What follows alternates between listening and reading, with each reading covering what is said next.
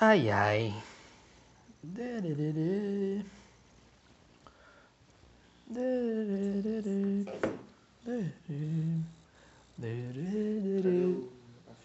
Palminha, vamos? Não, calma, você não vai falar do Lanzini não, que a gente tirou o cara da Copa? Pode ser depois, não? Não, começa agora, que agora esse momento é um momento de reflexão. Agora posso dar palminha e vambora? Pode, pode. Que hoje eu tô na pegada? Capricha. Pode ser? Pode. Aquela palminha seca? Vai? Então tá.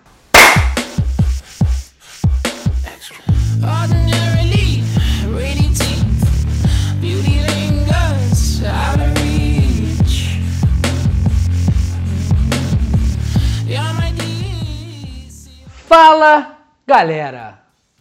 Estamos, está começando o sétimo episódio do Falando Russo, quadro do podcast 4231. Hoje, grupo G, que temos as seleções da Bélgica, Tunísia, Panamá e Inglaterra. Lembrando sempre que estamos agora no Megafono e também já no iTunes Store, no aplicativo da Apple de podcast também no celular. E dentro desse aplicativo da Apple é muito importante que quem ouça possa, pelo menos por lá, dar uma nota pra gente maneira, que a gente aparece mais para as pessoas, a gente fica mais conhecido, todos ficamos imensamente famosos e felizes, né, não, Igão? Meu nome é Vitor Gama e comigo ele, ainda cabisbaixo e gripado, Igor. Olá, Vitor. Você que foi reconhecido ontem como o outro desse podcast. Isso só prova o sucesso e quem é o verdadeiro dono dessa bagaça. Por mais que você fale horas e horas, fala muito, mas o grande sucesso, o cara dos comentários pontuais, o cara que traz a informação que o povo quer saber, sou eu. É, o reconhecimento, né? Ficou aqui duas horas falando, o cara faz cinco minutos e eu sou o outro. Então vamos embora. A primeira seleção vai ser a seleção que a gente mais está esperando que vai nos decepcionar de novo na Copa do Mundo, a grandíssima geração belga. Va Lukaku, golpea pierna izquierda, gol. El noveno para Bélgica, hat-trick de Romelu Lukaku, Bélgica 9, Gibraltar 0. Bélgica que iguala su mayor goleada en partido oficial.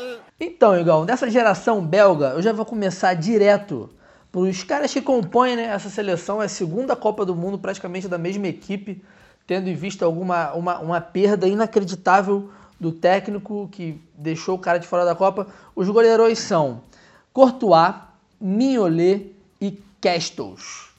A goleirada é boa, né? Courtois um puta goleiro, joga no Chelsea. O Mignolet, ele tem uma fase boa, ele não conseguiu se manter no Liverpool, acabou perdendo a vaga pro bem, belíssimo, facetado Kairos. E o Castro estaria de terceiro goleiro, não vai ser muito útil nessa Copa do Mundo. Mas eu acho um trio de goleiros, no mínimo, interessante. Pô, por mais que você ache que o De Gea é o melhor goleiro em atividade no mundo, pra mim vai continuar sendo Courtois. Eu gosto muito do Courtois no gol, ele é muito grande. O cara toca na, na travessão de joelho. Eu acho ele um fenômeno. O cara é pra mim de longe o melhor goleiro que pelo menos eu já vi jogar em, em times europeus. Eu gosto muito dele, cara. Eu gosto muito do Courtois. Deu uma forçadinha, melhor goleiro da história que você viu jogar em time europeu. Sim. Buffon, Não gosto do Buffon. Van der Sar. Van der Sar eu não vi. Tá bom, então. Então, esses foram os goleirões. Os defensores convocados foram Alderweireld, do Tottenham. Nunca vi jogar. Thomas Vermaelen, que parou de jogar no Barcelona, nunca mais entrou em campo. Melhor jogador da história do Arsenal. Vicente Company, do Manchester City, zagueiro bastante conhecido, cara muito experiente. Maior cabeça desse elenco. Jean Vertonghen, do Tottenham também, baita zagueiro. Thomas Meunier, lateral, que joga na, no PSG lá na França. Derdico Boyatá, que joga no Celtic. E o Leander Dendoncker, que joga no Anderlecht da Bélgica. Cara, dessa zaga aí, eu gosto muito desses nomes mais conhecidos, né? O Alderweireld, o Vermaelen, o Company e o próprio Vertonghen. Eu acho uma zaga muito, muito, muito forte, né? São quatro nomes muito fortes, quatro nomes que não, realmente não comprometem ali atrás. E o Meunier, ele apareceu bastante né, no PSG, até dentro da própria Bélgica, num, num formato de jogo que ele já costuma jogar com três zagueiros e acabou, acabaram improvisando o próprio Meunier para lateral. Ele também no PSG tem, se destacado nessa posição. É uma zaga boa, uma zaga experiente. Também conta com o Eder Vareld, que é um pouquinho mais, um pouquinho mais novo, já não tem muita idade assim, quanto o Vertogen e o Company, por exemplo. O que pega muito nessa seleção para mim, eu acho que é a lateral esquerda. Não, não considero que sejam laterais muito fortes para uma Copa do Mundo. É, a Bélgica parece que sempre tá improvisando gente na lateral. Eles não, é o forte da Bélgica, nunca foi. E na meiuca, né, acho que é um dos meio-campos mais fortes da Copa do Mundo, os convocados foram o Witzel, que está na China, tá meio perdido lá. não- É muito difícil acompanhar o campeonato chinês. Posso fazer um comentário sobre o Witzel? Pode fazer dois até. Na foto da- do álbum da figurinha, aparentemente ele está com herpes. Então não sei em qual estado o Witzel vai chegar para essa Copa do Mundo. Além do Witzel, temos ele, o craque, que foi o cara que mais deu assistências na Europa nessa temporada, o Kevin De Bruyne, da, do Manchester City, bateu todos os recordes com Guardiola, aquela história toda que já contamos aqui nos outros jogadores que também fazem parte do Manchester.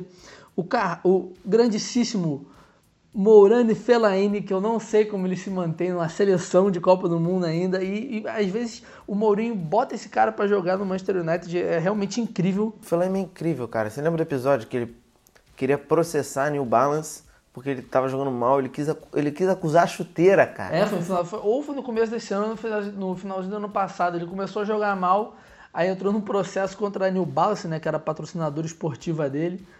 E pra botar, é igual botar a culpa na bola, né? É, cara, é surreal. Mas o Fellaini esse ano estampou a capa da, da QG, uma revista com um cabelo lindo. Ele tava parecendo um Mickey. Gostei muito. Os outros meio-campos são Carrasco, que está na China atualmente também, jogou muito tempo no Atlético de Madrid. O Torgan Hazard, que é o irmão do Eden Hazard, que vamos falar daqui a pouco. Yuri Tillemans, do Mônaco. Moussa Dembélé, do Tottenham. E o Nasser Chadli, do West Brom. Cara, essa seleção tem muitos jogadores do Tottenham, né? Muitos jogadores, inclusive, que atuam no próprio futebol inglês. E eles, eu acredito que muito por causa desse meio campo também, mais ainda por por causa do ataque que a gente vai falar daqui a pouco, eles não são esperança à toa não, cara. São ótimos nomes, ótimos jogadores, estão fazendo temporadas incríveis nos seus clubes. E acho que o problema é de decepcionar, né, cara? Porque já, já é a segunda Copa que eles chegam com esse hype todo, né? É, a Bélgica parece que é um meme pronto, né, cara? Não tem ninguém. Todo mundo vem e fala, geração belga, eu lembro disso há muito tempo. E aí, até eu me empolguei já várias vezes, e aí chega na Copa. É, porque realmente são caras que atuam em grandes times da Europa e. já Na, na verdade, nem grandes times, a maioria ele joga na Premier League.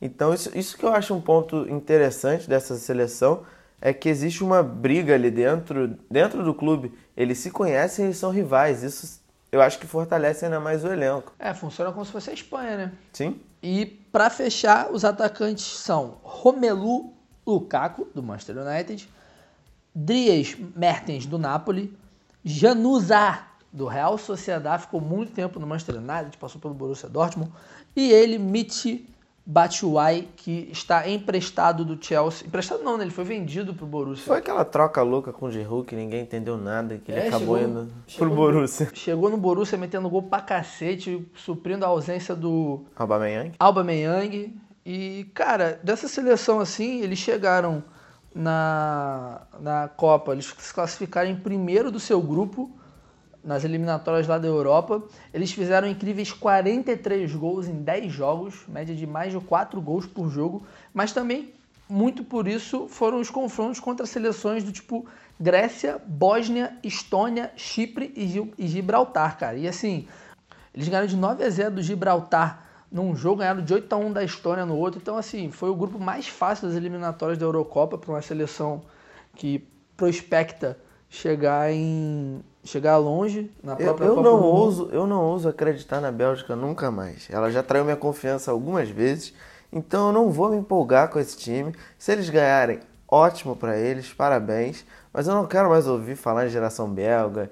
Acabou. Esse time acabou pra mim, principalmente depois que o grandíssimo Roberto Martins, que é o técnico, deixou o Nainggolan de fora, que é um absurdo. É, o Roberto Martins chegou na, na, na seleção belga logo depois que a própria Bélgica, além de não ter conseguido um resultado muito bom na Copa em 2014, foi eliminada na Eurocopa de 2016 pelo país de Gales nas quartas de finais. uma seleção incrivelmente mais fraca do que a própria Bélgica.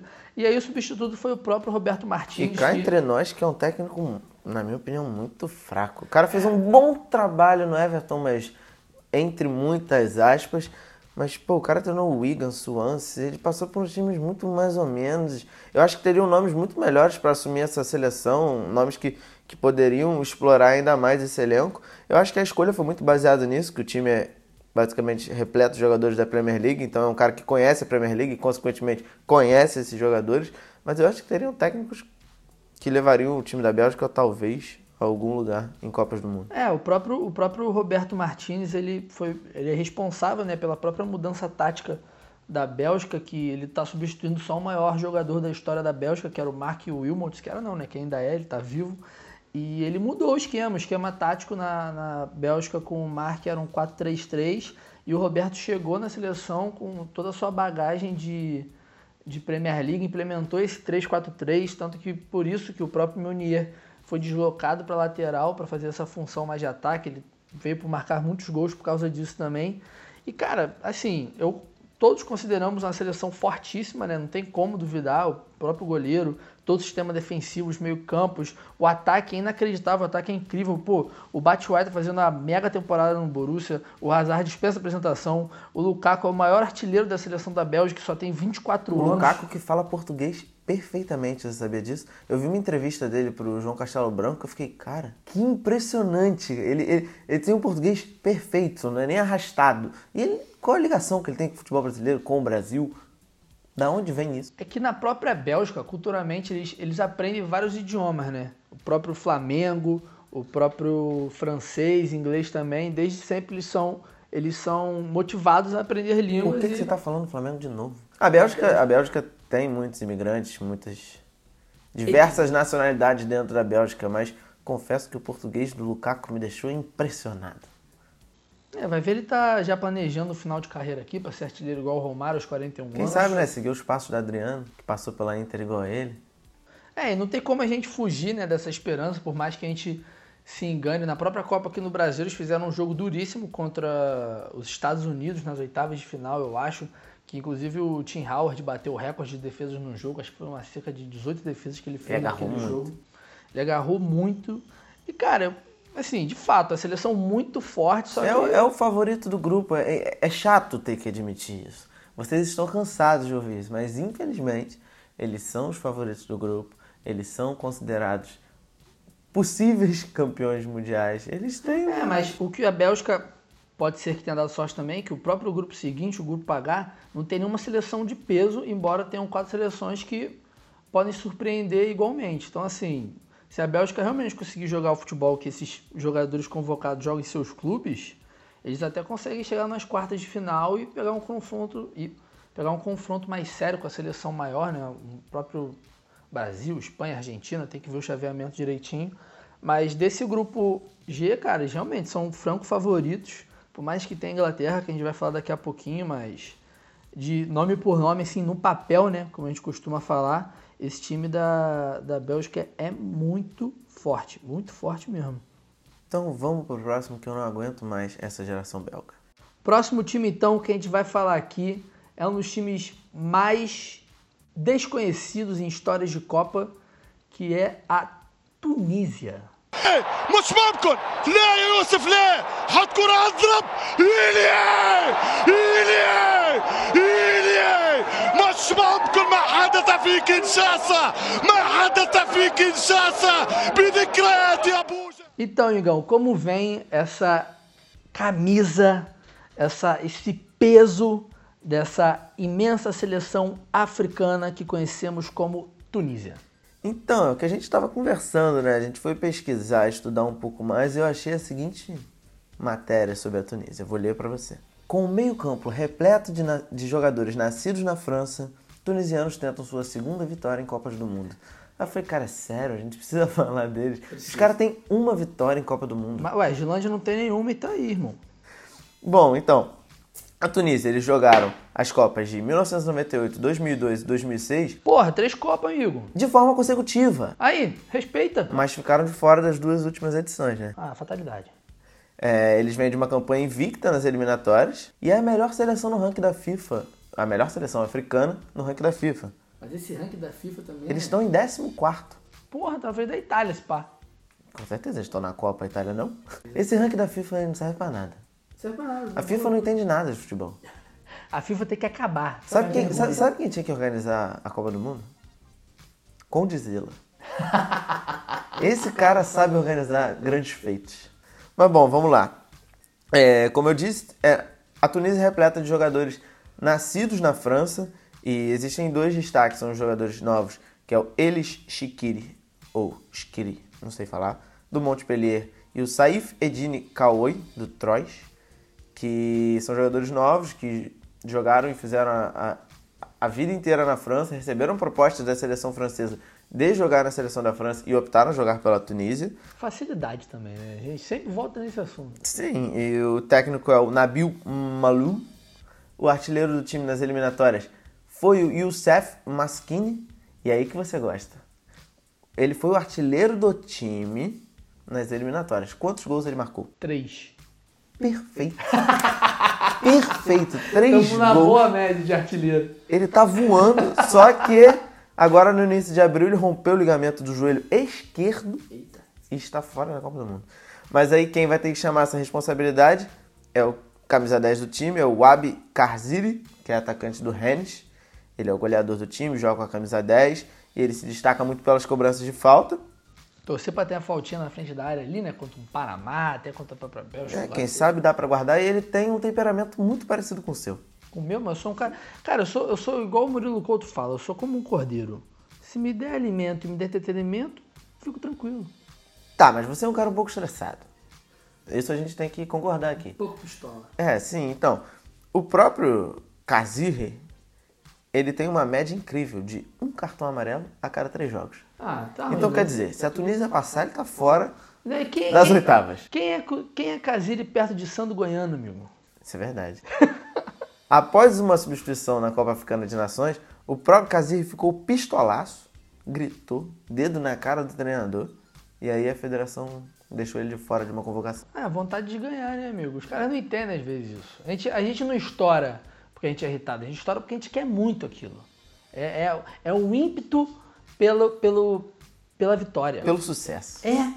Mas enfim, então a Tunísia é isso aí, né, cara? O único, a única vitória deles foi em 1978, justamente na estreia, onde eles ganharam do México por 3 a 1 E desde então, eles têm quatro empates e sete derrotas em Copas do Mundo.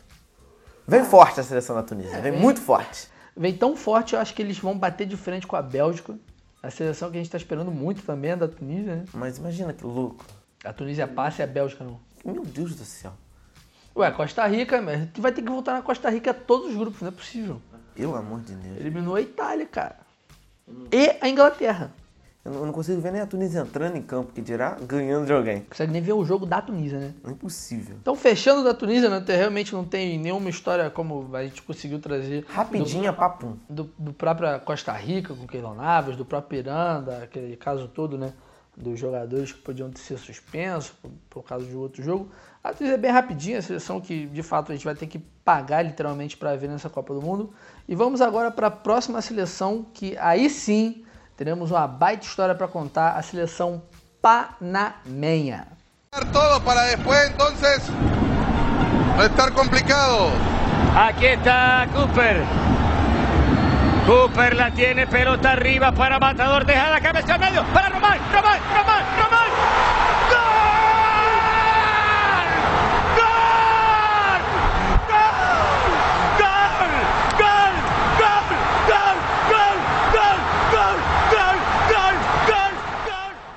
Então, cara, essa seleção do Panamá, ela fica naquele meio termo entre seleções com futebol histórico e seleções que têm uma história por trás de futebol muito maior do que o próprio futebol do país.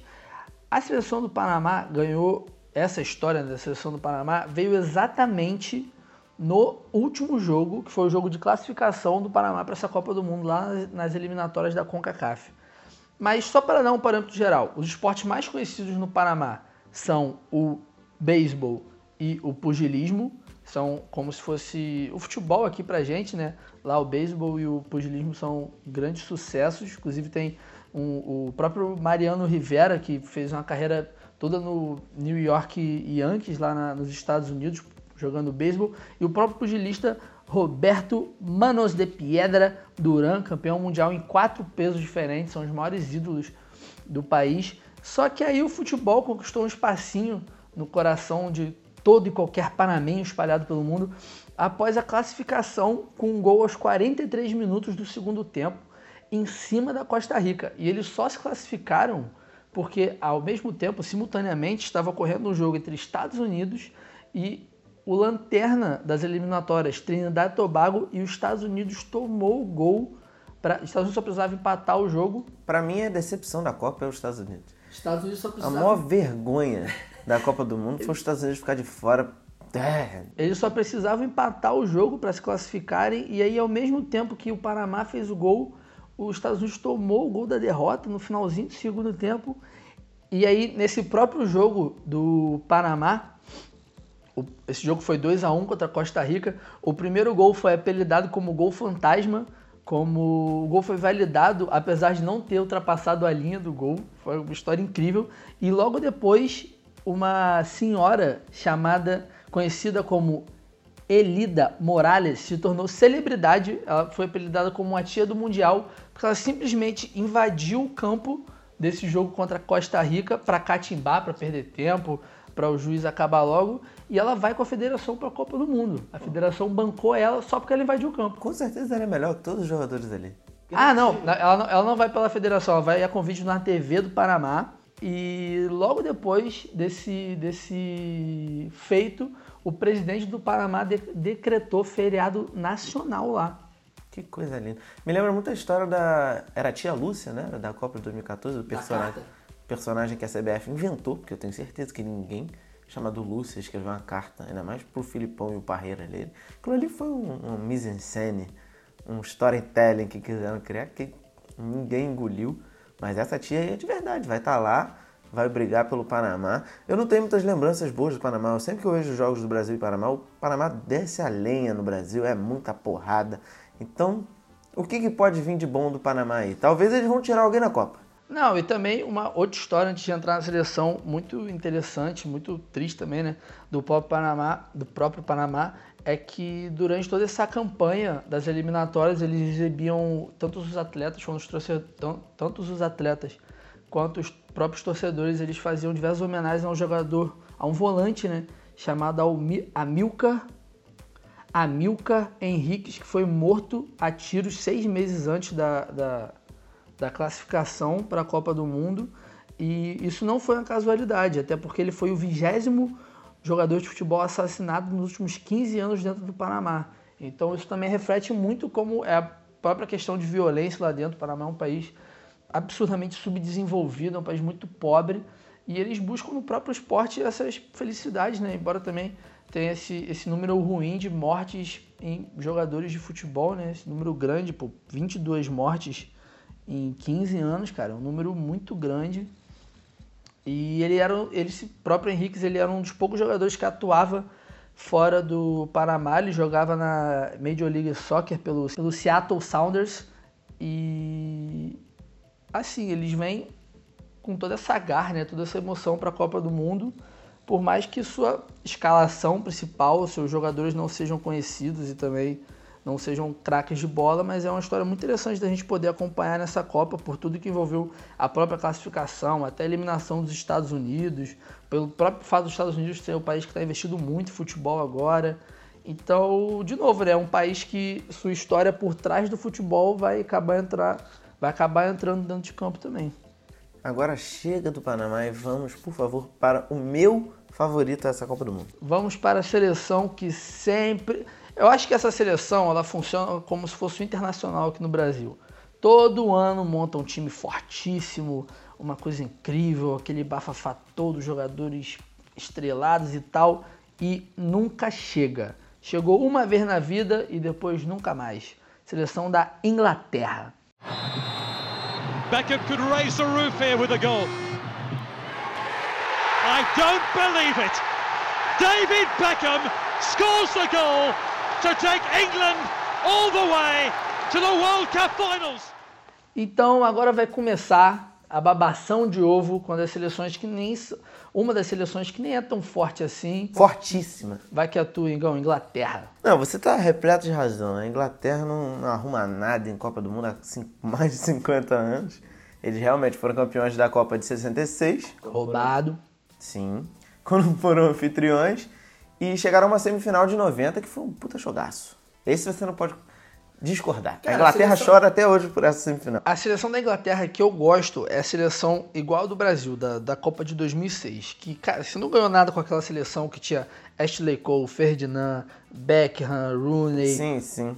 A gente, a gente vai, a gente vai chegar nesse ponto Se aí. não ganhou nada com aquilo, amigo, não, não vai ser com essa que vai ganhar, mas vambora. A gente vai chegar nesse ponto das grandes estrelas que não conseguiram nada na Inglaterra. Bom, a Inglaterra ela é sempre tida como favorita da Copa do Mundo, é meio que inevitável por ser o berço do futebol e por organizar o campeonato nacional mais poderoso do planeta, que é a Premier League. Por exemplo, do total de jogadores convocados para essa Copa, a Inglaterra lidera o ranking com 124 jogadores que atuam na Inglaterra. Acho que em seguida, eu vou ver os números aqui, Não é o Brasil. em seguida é a Espanha, com 81 jogadores, Alemanha, com 67 e jogam na Itália 58 jogadores. Mas o Manchester City, o time inglês, é o time com mais jogadores na Rússia. São 16 jogadores do Manchester City que vão disputar a Copa do Mundo. E é a única seleção que todos os selecionados jogam no seu próprio país. É, são 23 jogadores que jogam na Inglaterra, na Rússia tem 21, na Arábia Saudita 20, na Espanha 19. O que eu acho, por exemplo, que gera um descontentamento, às vezes, até da- dos próprios ingleses, é que é muito difícil você ver um jogador inglês nos últimos anos despontando fora da Premier League. Eu sinto muita falta disso. É, é ótimo que todos os jogadores estejam lá, isso fortalece ainda mais o campeonato deles e até a seleção. Eles têm ganhado mais espaço, mas você não vê um jogador inglês jogando muito no campeonato espanhol, no campeonato italiano, no campeonato francês. Parece que eles só jogam lá. É, o último jogador inglês que eu lembro de ter despontado assim de cabeça foi o próprio Beckham, né, cara, no Real Madrid. Sim. Mas ele saiu do Manchester United e foi pro Real Madrid. Mas depois disso, assim, de bate-pronto, eu não consigo pensar em outro, não. Eu, eu, eu brinco falando que a Inglaterra é uma das minhas favoritas, mas não, não coloco ela como favorita. Eu coloco ela como uma grande aposta. Se eu tivesse que entrar no banco de aposta, que a intenção é você entrar ali e você não apostar no óbvio, que talvez você ganhe um dinheiro, mas a intenção é você apostar em alguém que talvez. Lembrando, surpreender. isso, essa, toda vez que a gente fala de aposta, é suposição. A gente não faz isso e, inclusive, a gente é contra esse tipo de coisa. E a gente poderia denunciar amigos nossos que fazem essa patota aí. O, o- o que eu coloco eles nesse patamar de talvez surpresa é que eles vêm fazendo um trabalho. Eles vêm se inspirando muito no que a gente falou sobre a Alemanha. Que os Estados Unidos, o- a Inglaterra, em 2012, inaugurou um centro de futebol que é o St. George's Park, que é um centro com mais de 100 hectares, onde está. O futebol inglês hoje, a, a federação e os jogadores ingleses de seleção estão lá, tanto a seleção masculina como a seleção feminina, seleção principal, seleção sub-21, sub-19, sub-17, todos. É é um centro de treinamento de fato absurdo, é onde eles estão se preparando para a Copa do Mundo. Rapaz, isso aqui tem aqui há muito tempo, o nome disso é Granja Comaria, amigo. Estão querendo copiar a gente desde sempre e o nego não tá ligado. Isso é verdade. E o clima na Inglaterra nunca vai. Porra, coisa linda, aquele fiozinho aconchegante. Os jogadores até ficam mais juntos porque tem que rolar aquele calor humano, né? Pra superar todo aquele frio serrando, mas vambora, senão a gente vai ficar aqui num. Horas. Horas. Bom, é, a Inglaterra e a Alemanha até assinaram uma parceria de, de trocar informações de resultados de desempenho físico e o caramba de, de jogadores, de desempenho na parte de inteligência do futebol, né? Olha aí, o futebol trazendo aliados que nunca esperávamos, não é mesmo? E, pô, a própria. E eu acho que é como você falou, eu acho que é aí que eles se diferenciam muito da Alemanha. A Alemanha soube combinar no tempo certo os jogadores antigos e os jogadores novos. Parece que a Inglaterra esperou essa geração de Gerra, Rooney, Lampa e o cacete sumir para querer começar um trabalho do zero, que eu acho que é um, vai ser um trabalho mais demorado que o da Alemanha, porque a Alemanha, mal bem, o Schweinsteiger estava ali, o Lan estava ali, tinha uma galera trabalhando junto com esses jovens hoje. Hoje o time da Inglaterra é muito novo, cara. Um time muito, muito imaturo ainda. Um time que, pô, em 2017 ganhou o Mundial Sub-17, Sub-20, Sub-19. Enquanto esses jogadores não chegam na seleção, quem tá jogando também não tem grandes jogadores lá. É, a própria, a própria, os próprios convocados da Inglaterra, né? Vou até começar logo pelos goleiros. Jordan Pickford, que joga no Everton. O Jack Butland, que joga no Stoke City, foi rebaixado. E o Nick Pope, que joga no Burley. Cara, sinceramente, se for fazer uma daquelas comparações que às vezes eu odeio fazer, mas eu acho muito engraçado, é como se fosse goleiros de times pequenos aqui no Brasil, como se fosse o goleiro do Goiás, Náutico e, sei lá, Atlético Goianiense, entendeu? Então assim, Sim, e aí, e aí que, que apareceu e rolou uma polêmica na Inglaterra que foi a ausência do Joe Hart, né? Mas isso tudo faz parte da, da filosofia do Gareth Southgate, que é o técnico da Inglaterra, que ele, pô, ele trabalhou na formação de atletas de 2011 a 2016, ele foi técnico do Sub-21 da Inglaterra e é um cara muito engraçado, ele parece todo bobalhão. Você já viu alguma entrevista do Southgate? Ele parece um cara você vê ele fisicamente, você fala assim, cara, que bananão. Mas é um cara que fala super bem, um cara que sabe se comunicar, é, é um cara super in- inteligente sobre pensar futebol. E deixou o próprio Joe Hart de fora, pensando nesse time que está em preparação para próximas competições. Então, saindo desses goleirões, né, que de fato vai acontecer toda essa construção, e não vejo nenhum nome muito mais jovem do que eles para roubar esse posto, embora eles sejam bons goleiros, mas não são goleiros incríveis, como já foi o próprio Joe Hart.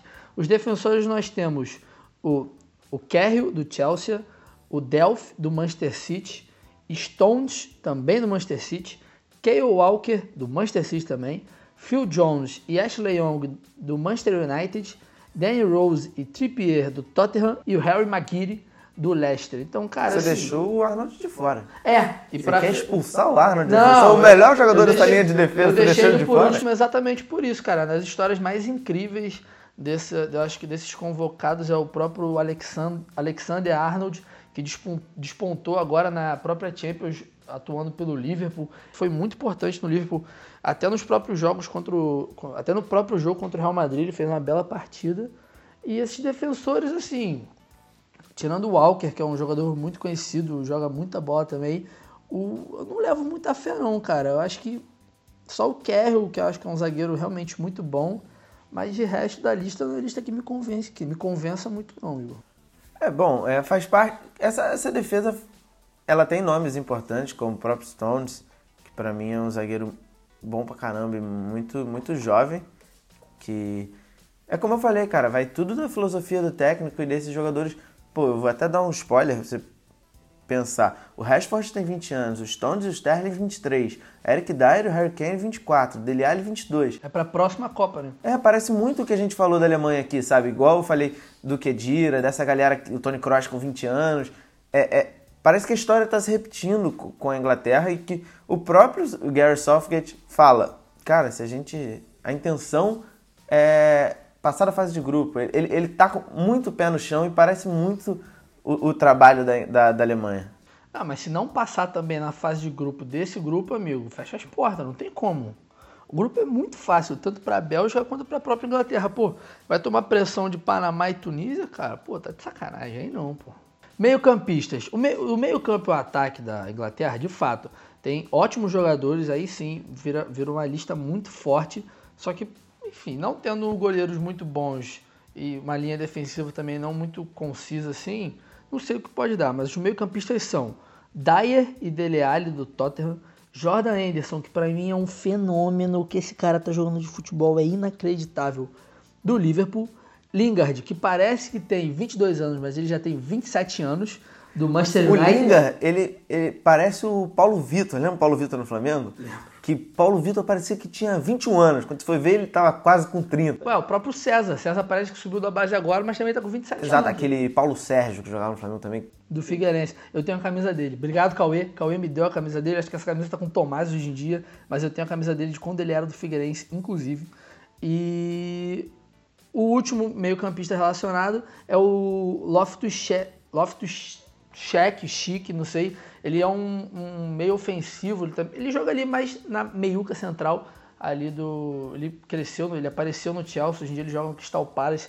Ele é um Grandalhão. grandalhão, meio campo, forte, tem a técnica muito boa, eu gosto muito dele, fiquei muito feliz que ele foi convocado, confesso que sou fã do futebol dele, e ele é muito novo também, né? Tá Ele foi emprestado ali. pro Crystal Palace ou ele ainda é do. ou- ou- não, ele foi vendido pro Crystal Palace ou ele foi emprestado? Ah, não sei dizer não, Igão, mas Porque, porque ele é um cara que, que prometia muito no Chelsea, sabe? Então, acho que Na própria seleção, ele é o 10 da seleção de base da Inglaterra. Ele, inclusive, contra, no amistoso contra o Brasil, ele foi o próprio camisa 10 da própria Mas Inglaterra. como eu disse, Vitor Moses também já foi camisa 10 da seleção de base da Inglaterra. Não, mas a seleção principal, pô. No amistoso contra o Brasil no final do ano passado, ele foi camisa 10 também. Fa- falaremos ainda desse amistoso. E a lista de atacantes: Sterling do Manchester City, o Marcus Rashford do Manchester United, Harry Kane ou Hurricane, como você preferir, do Tottenham, Danny Pelelbeck, não sei porque ele consegue ainda ser convocado, e Jamie Vardy do Leicester. Então, cara, desse ataque eu tenho uma história engraçada e mais ou menos é uma história, pelo menos foi aí que o Southgate ganhou o meu coração, que foi a polêmica do Sterling. Eu não sei se você chegou a acompanhar. O Sterling postou uma foto no Instagram. E momentos íntimos? Não, uma foto no Instagram que dizia, deixa eu ver a tradução literal. A tradução é quando você está treinando e percebe que não posta uma foto no Instagram há alguns dias. Agora, na preparação da Inglaterra, só que essa foto entre- entregou que ele tem uma AK-47 tatuada na perna direita. eu vi isso. E aí a imprensa, a imprensa da Inglaterra é impressionante o que os caras fazem para destruir a seleção. E não importa o técnico, não importa o time, eles jogam sempre contra. Parece uma imprensa que a gente conhece também, né? Parece a imprensa verde e amarela. É, exatamente. Ou marrom também, como você preferir. Mas, mas na Inglaterra é bizarro o pessimismo dos caras com a seleção e o ódio que eles têm pela seleção. E eles, qualquer coisa que você faça na Inglaterra é motivo de cair o pau. E aí você posta uma foto com a AK-47 tatuada na sua perna, óbvio que a, seleção, a imprensa ia cair de pau nisso. Sistema de tabloide é assim mesmo, cara. É igualzinho a imprensa aqui no Brasil, aí- não muda eu- nada, só muda, eu- CEP, só muda o CEP. E aí eu te pergunto, qual foi o tabloide que colocou essa foto na Inglaterra? Com certeza o Sun. Exatamente. O, o jornal mais sensacionalista da Inglaterra. E aí, pô, eu sou um cara repleto de tatuagens, o Vitor também tem tatuagem. Então, cara, o Southgate ele chegou na imprensa, todo mundo caindo em cima do Sterling, e ele foi o primeiro a defender o Sterling. Ele disse exatamente isso, que cada tatuagem tem um significado, um significado para uma pessoa. Às vezes o cara é um fã de CS. Não, na verdade, é uma história até pesada, cara. O, o que aconteceu com o Sterling, por que ele tem essa tatuagem? Quando ele tinha dois anos de idade, o pai dele foi morto por tiro. Então ele falou: Eu vou fazer essa tatuagem para toda vez que eu sentir raiva, ou então que eu pensar nisso, eu nunca vou tocar numa arma. E ele disse que a tatuagem não está nem acabada. Então, quer dizer, é- é um- uma tatuagem cheia de representatividade que eu não sei por que raios a imprensa quis tornar isso uma parada bizarra. É arranjar sarna pra se coçar, cara. A imprensa, qualquer imprensa, qualquer veículo de imprensa, seja no Brasil, nos Estados Unidos, na Inglaterra, onde for, vai ter isso, cara. Mas lá é muito maior porque os caras realmente conseguem render com isso. Isso toma proporções inacreditáveis. E o problema é que aqui a gente acha que lá isso é maneiro pra caramba e ao mesmo tempo a gente faz isso aqui de uma forma ou pior ou tão ruim quanto. O, o- problema daqui é que às vezes tem até mentira. Às vezes, meu Deus do céu, esse é outro podcast, hein? vai ter que mudar o nome desse podcast, vai ser um podcast sobre imprensa. Então vamos falar só do futebol, que alguma coisa tem que prestar. Então vamos ao foco desse ataque da Inglaterra, que é ele mesmo, o furacão Harry Kane, que marcou 56 vezes no ano de 2017. Ele foi artilheiro do mundo, ele quebrou a hegemonia do Cristiano e do Messi, que dividiam essa artilharia do mundo desde 2010. Teve um ano aí que o Magno Alves brigou com eles, mas perdeu logo no começo. E o Harry Kane, ele que alega ser um grande fã do quarterback Tom Brady.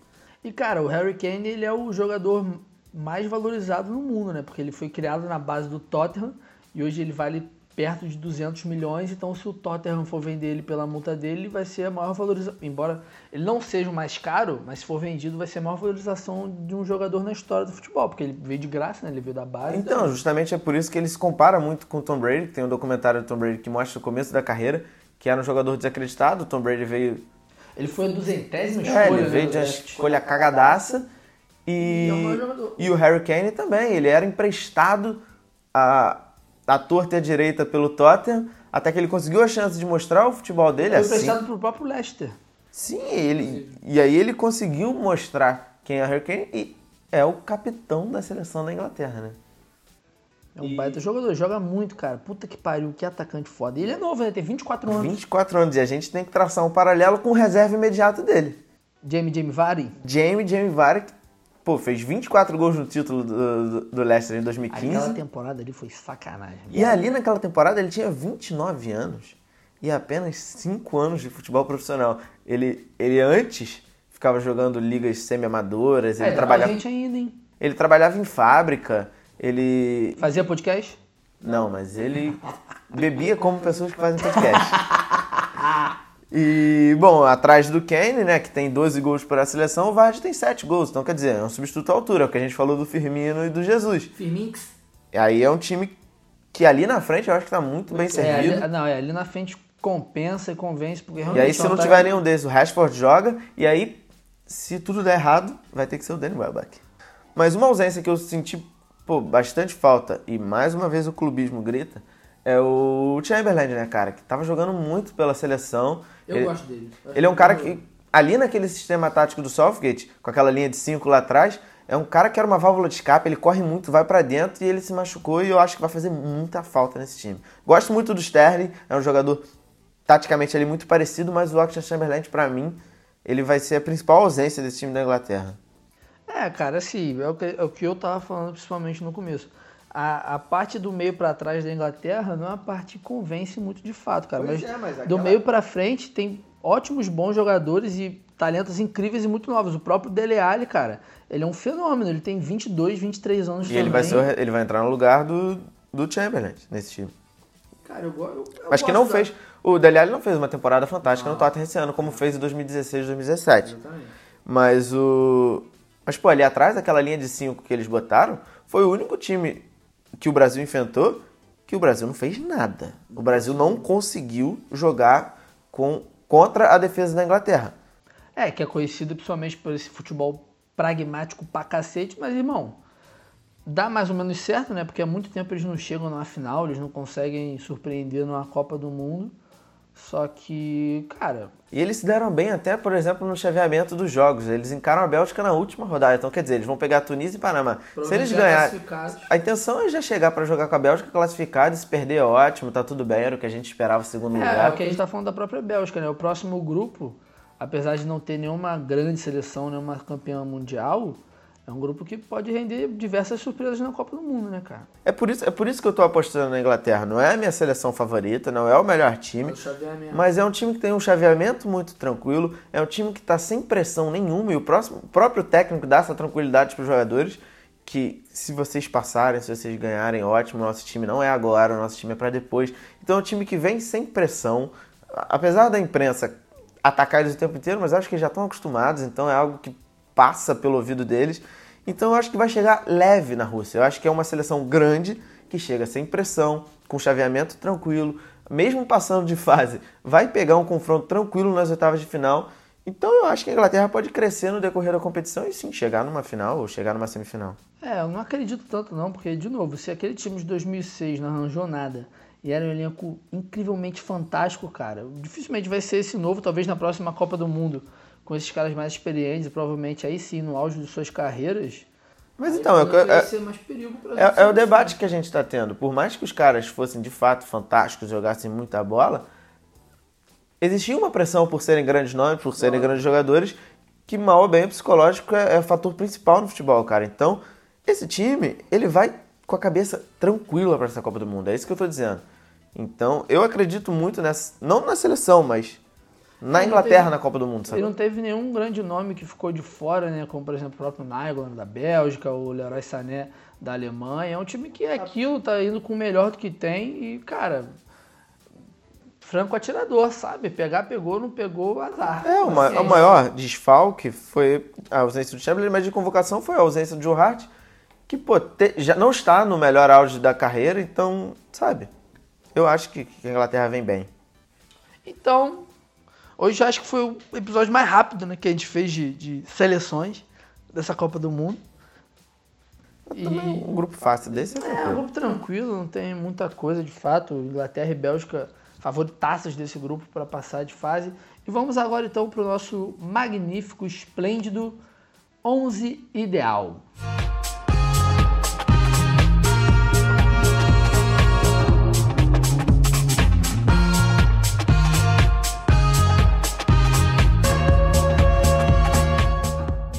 Como eu comecei da última vez, Igor, faça as honras, por favor. Eu preciso dizer quem é o goleiro? Acabei de pagar pau, falar que é o melhor goleiro da história do futebol mundial, melhor que Van der Sar e Buffon juntos. Júlio Scheiter? Não tá convocado, não. Courtois é o meu goleiro. A parte defensiva, eu vou botar o Walker e o Arnold nas laterais, vocês escolhem qual. Eles podem trocar tranquilamente, porque eu nunca vi alguém cruzar tão bem como o Walker. Principalmente no FIFA, mas depois é o FIFAdo. É, e a zaga tem Stones, que é um jogador que eu gosto bastante, e o Balói, do Panamá, que é um cara pré-histórico. Ele tem 37 anos. Eu não acredito que ele foi convocado, mas enfim. Ele vai pra sua primeira Copa. Enquanto o Rafa Marques vai pra sua quinta Copa. Enfim, Balói está ali compondo a linha defensiva. Na volância, Eric Dyer e Yuri Tillemans, porque eu gosto muito do Tillemans. Lá na frente, Hazard, De Bruyne e Wabi Karzi, da Tunísia, porque tinha ter alguém da Tunísia. O cara é o camisa 10, eu preciso de alguém para bater falta desse time. E lá na frente, Harry Kane. É, nossas seleções ficaram muito parecidas né? nesses grupos mais, mais fáceis, é muito difícil não fugir. Meu goleirão é o Courtois também, óbvio. Meu lateral direito também é o Walker. Meu miolo de, de zaga vai ser o Vertogen e o Gary Cahill, porque eu amo eles dois. E na lateral esquerda eu tinha que botar alguém do Panamá, eu botei o herói da classificação, Roman Torres. Lá na meiuca, na volância, Jordan Henderson e De Bruyne. Na meiuca ofensiva, Hazard na direita, Young na esquerda e Ferjani Sassi, que eu nunca ouvi falar, não faço a mínima ideia de quem seja, mas eu gostei do nome dele. E o próprio ele, Hurricane, lá na frente. E temos um fato incrível sobre o Ashley Young, né, Igão? Sim, Ashley Young, que é... Eu não sei se eu vou fazer isso com a nossa audiência. Por quê? Mas eu acho que seria muito interessante se vocês não estiverem almoçando, não tiverem passado por um momento de alimentação. Não, Igor, não é isso. Não, calma, eu sei, você tem o seu fato, mas eu Nossa, também. não, pelo amor Você, por favor, pause esse podcast. Não, não, não, não vai. Entre no YouTube Não vai. e procure o fato. Você escreve assim, Ashley Young, pássaro, Não vai. E assista. Não vai. Se assistir, avisa, mas avisa só pra eu poder te xingar, porque eu tô falando pra você não ir. Você vai se arrepender muito, porque é nojento pra caralho. Mas a- aí sim. A sua história é muito mais interessante, A seu história fato. do Young é um fato, não é uma história, é uma estatística que Ashley, Ashley Young, Ashley Young, Ashley Young, ele é o Young mais velho a atuar em Copas do Mundo dentre todos os Youngs que já atuaram em Copa. Então assim, ele é o jovem mais velho que vamos ter na Rússia, Igão. Isso é impressionante. Isso é incrível, muito mais incrível do que a história do pássaro, por exemplo. Eu queria, eu queria entender quem foi o cara que fez essa estatística. Cara, eu vi essa estatística no Twitter. Óbvio, o Twitter é o maior produtor de informações do mundo atualmente. E, sei lá, foi um gringo. Foi um gringo, não vou lembrar o nome dele agora. Lembrando, eu dou todos os créditos possíveis. Mas é a baita informação mesmo, cara. É, como diz Renan. Aqui tem informação. Isso pode mudar o rumo da Copa completamente. Fechando o 11 ideal, vamos agora para o bolão. Eu já vou começar na pegada. Primeira rodada, Bélgica e Panamá, Tunísia e Inglaterra. Obviamente, Bélgica e Inglaterra vão ceifar em seus jogos e passeio. Vai começar a Copa bem, todo mundo feliz, todo mundo tranquilo. Não acredito que o Panamá e a Tunísia vão ser grandes oponentes para essas duas seleções. E acredito que você pensa igual também, acho que não vou nem te dar a palavra. Segunda rodada, foda-se, Bélgica Tunísia, Inglaterra e Panamá. Também Bélgica e Tunísia vão ganhar. Bélgica e Tunísia. Bélgica e Inglaterra vão ganhar, seis pontos cada uma. E já vamos direto para A Copa, a Copa começa aí para esses times. E vamos agora para a única rodada que importa desse grupo de fato, Inglaterra e Bélgica. No pra- dia 28 do 6. Só para decidir quem vai ser o primeiro, quem vai ser o segundo. E aí, Igão, quem leva?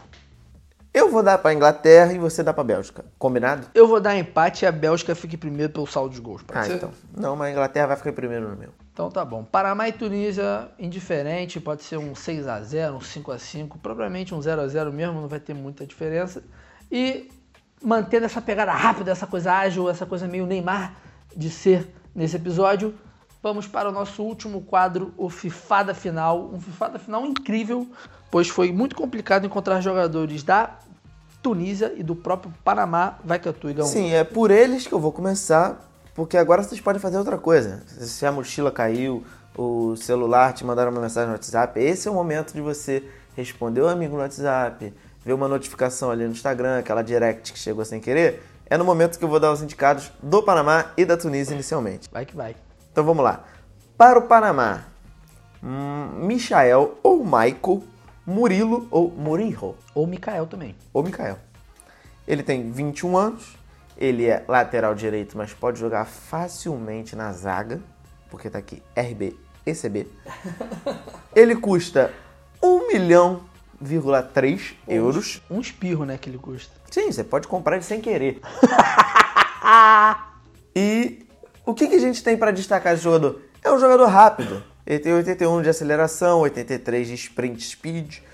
Ele pula muito alto, 86, mas eu não sei se isso importa para um zagueiro. Não, para zagueiro importa, mas não para um lateral direito. Qual a altura dele? Pô, aí tá em inches. Eu não sei fazer essa conversão de cabeça. A gente faz aí, quem pegar, pegou, pô. 6 inches. Não sei. Cara, eu acho que no NBA, quando a gente começa a jogar, começa ali perto de 5 ponto alguma coisa, né? Então deve, deve ser alto, deve ter 1,80, 1,70. Ele tem um overall de 69, ele tem um potencial de 76. É um jogador que eu não compraria pro meu time, mas ele tá aqui. Se você no quer uma, Fifada. um desafio, né? Se você começou naquele time da Arábia, que não tem ninguém, pode comprar ele. E agora vamos para o destaque da Tunísia. Então, a galera que estava respondendo no WhatsApp, o Instagram, pode começar a prestar um pouco de atenção, porque a gente está acabando essa parte. Tá chegando na que interessa.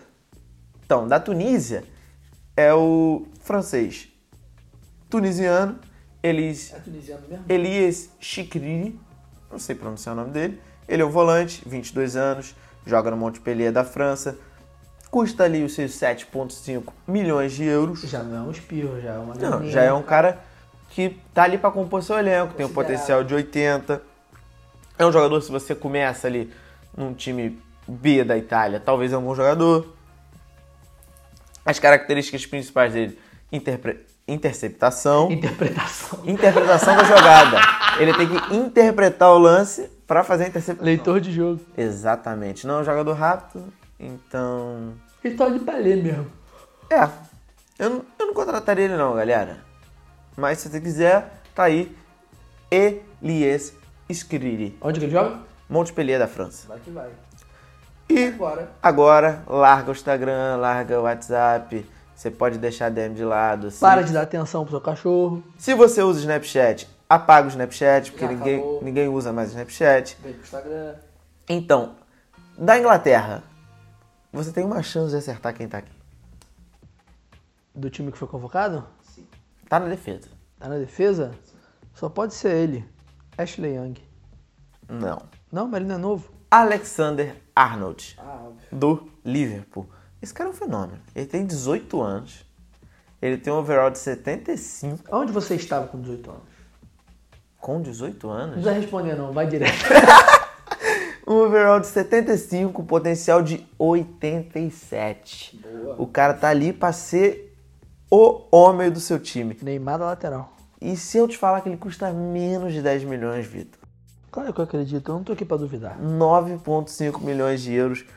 O cara que tem uma aceleração boa, estamina top. E um cruzamento muito bom, porque o cara sobe pra cacete, porque ele é alto. Leitura de jogo boa também? Interpretação? Interpretação de jogo, 74. Boa. E não é um jogador agressivo, 72 de agressão. Enfim, Alexander Arnold é minha indicação para o FIFAda da Inglaterra. E da geração de ouro só poderia ser ele. Ah, né? não tem como ser outro. É o cara do FIFA. ó. É o cara do FIFA e não é desse FIFA. Desde o FIFA 9, que ele tinha dois anos de idade. Não é possível. Ele já evoluiu bem. Yuri Tillemans. Cara, quanto esse homem paga para eSports para ser um jogador? Não, mas ele é caro também no jogo. Agora, no FIFA 18 ele tá custando 20 milhões. Já comprei ele por 3, 4. É, finalzinho de contrato, né? O cara no FIFA 18 está valendo 20 milhões. É um overall de 79. Ele já está começando muito alto. E tem um potencial de 8, 9. Podendo chegar a 90 se você tratar com carinho e atenção. Ele tem um chute de fora bizarro. Se soltar o dedo no botão, ele vai acertar a gaveta com tranquilidade. Tem um controle de bola muito bom. Uma força no chute, como eu disse, de 88. Long chutes de 88 também. O cara tem um petardo no pé. Joga muita bola mesmo. E é aquele cara que você contrata para o meio, não só pela volância, qualquer lugar que É, você você botar, ele joga ali na meia. botar- Ele tá de centroavante ali, de falso 9, ele vai render, né? Vai depender mais de você do que dele, no Sim, caso. com certeza, até porque é um jogo e como a gente já disse aqui, simulador, né? é só um simulador, então você pode fazer o que você quiser. Exatamente. Total liberdade de escalar o cara. Não, no gol não dá. Mas se você quiser botar ele em qualquer outra posição, ele vai encaixar Se o goleirão for expulso, talvez. e ele vai evoluir, você vai ficar rico. Que é isso que importa na carreira do FIFA. Dinheiro. Fechamos então? Fechamos para final. Cacete, sétimo episódio, hein? Mais um. tá E acaba, acaba os grupos. Caraca. O próximo episódio, que será o primeiro episódio com convidado na história desse podcast. Verdade, a gente vai fechar o grupo com convidado. convidado só será revelado no dia, óbvio. Então vamos deixar esse suspense. E também já estamos angariando outros convidados, porque as- os próximos capítulos após essa parte de grupo serão capítulos sobre as rodadas, sobre as próprias semanas do que as semanas que envolvem a Copa do Mundo. Então vai ser algo bem mais solto E a ainda. gente, a gente também vai estar em ritmo de Copa. O que, que isso significa? O nosso nível etílico vai estar nas alturas. Churrascada. Então vamos Inclusive, precisar de auxílio. Se você tá planejando fazer um churrasco e não tem quem chamar, chama nós. Chama nós, eu faço churrasco. Eu faço churrasco. O meu pão de alho é A brincadeira. gente pode fechar aí, ué. Ué, só convidar. E se você quiser participar do próximo- dos próximos podcasts, quiser adicionar um conteúdo ali, por favor, fale com a gente no Twitter. Ou no Instagram. Não, no Twitter. Mas nem todo mundo tem Twitter. Nem todo mundo sabe. Cara, o Twitter é algo incrível. Quem é do Twitter é, é tipo. Quem é do meio tem que estar no meio. Tem gente que não sabe mexer no Twitter. Não importa você estar no Twitter. Você pode estar lá, mas se você não sabe como o Twitter funciona, como aquela casa chamada Twitter funciona, você não vai conseguir. Então tá bom, vamos dividir da seguinte forma. Instagram. Quem falar com a gente no Instagram, quem responde é o Vitor. Quem falar no Twitter, eu mando um alô. Tá bom, então.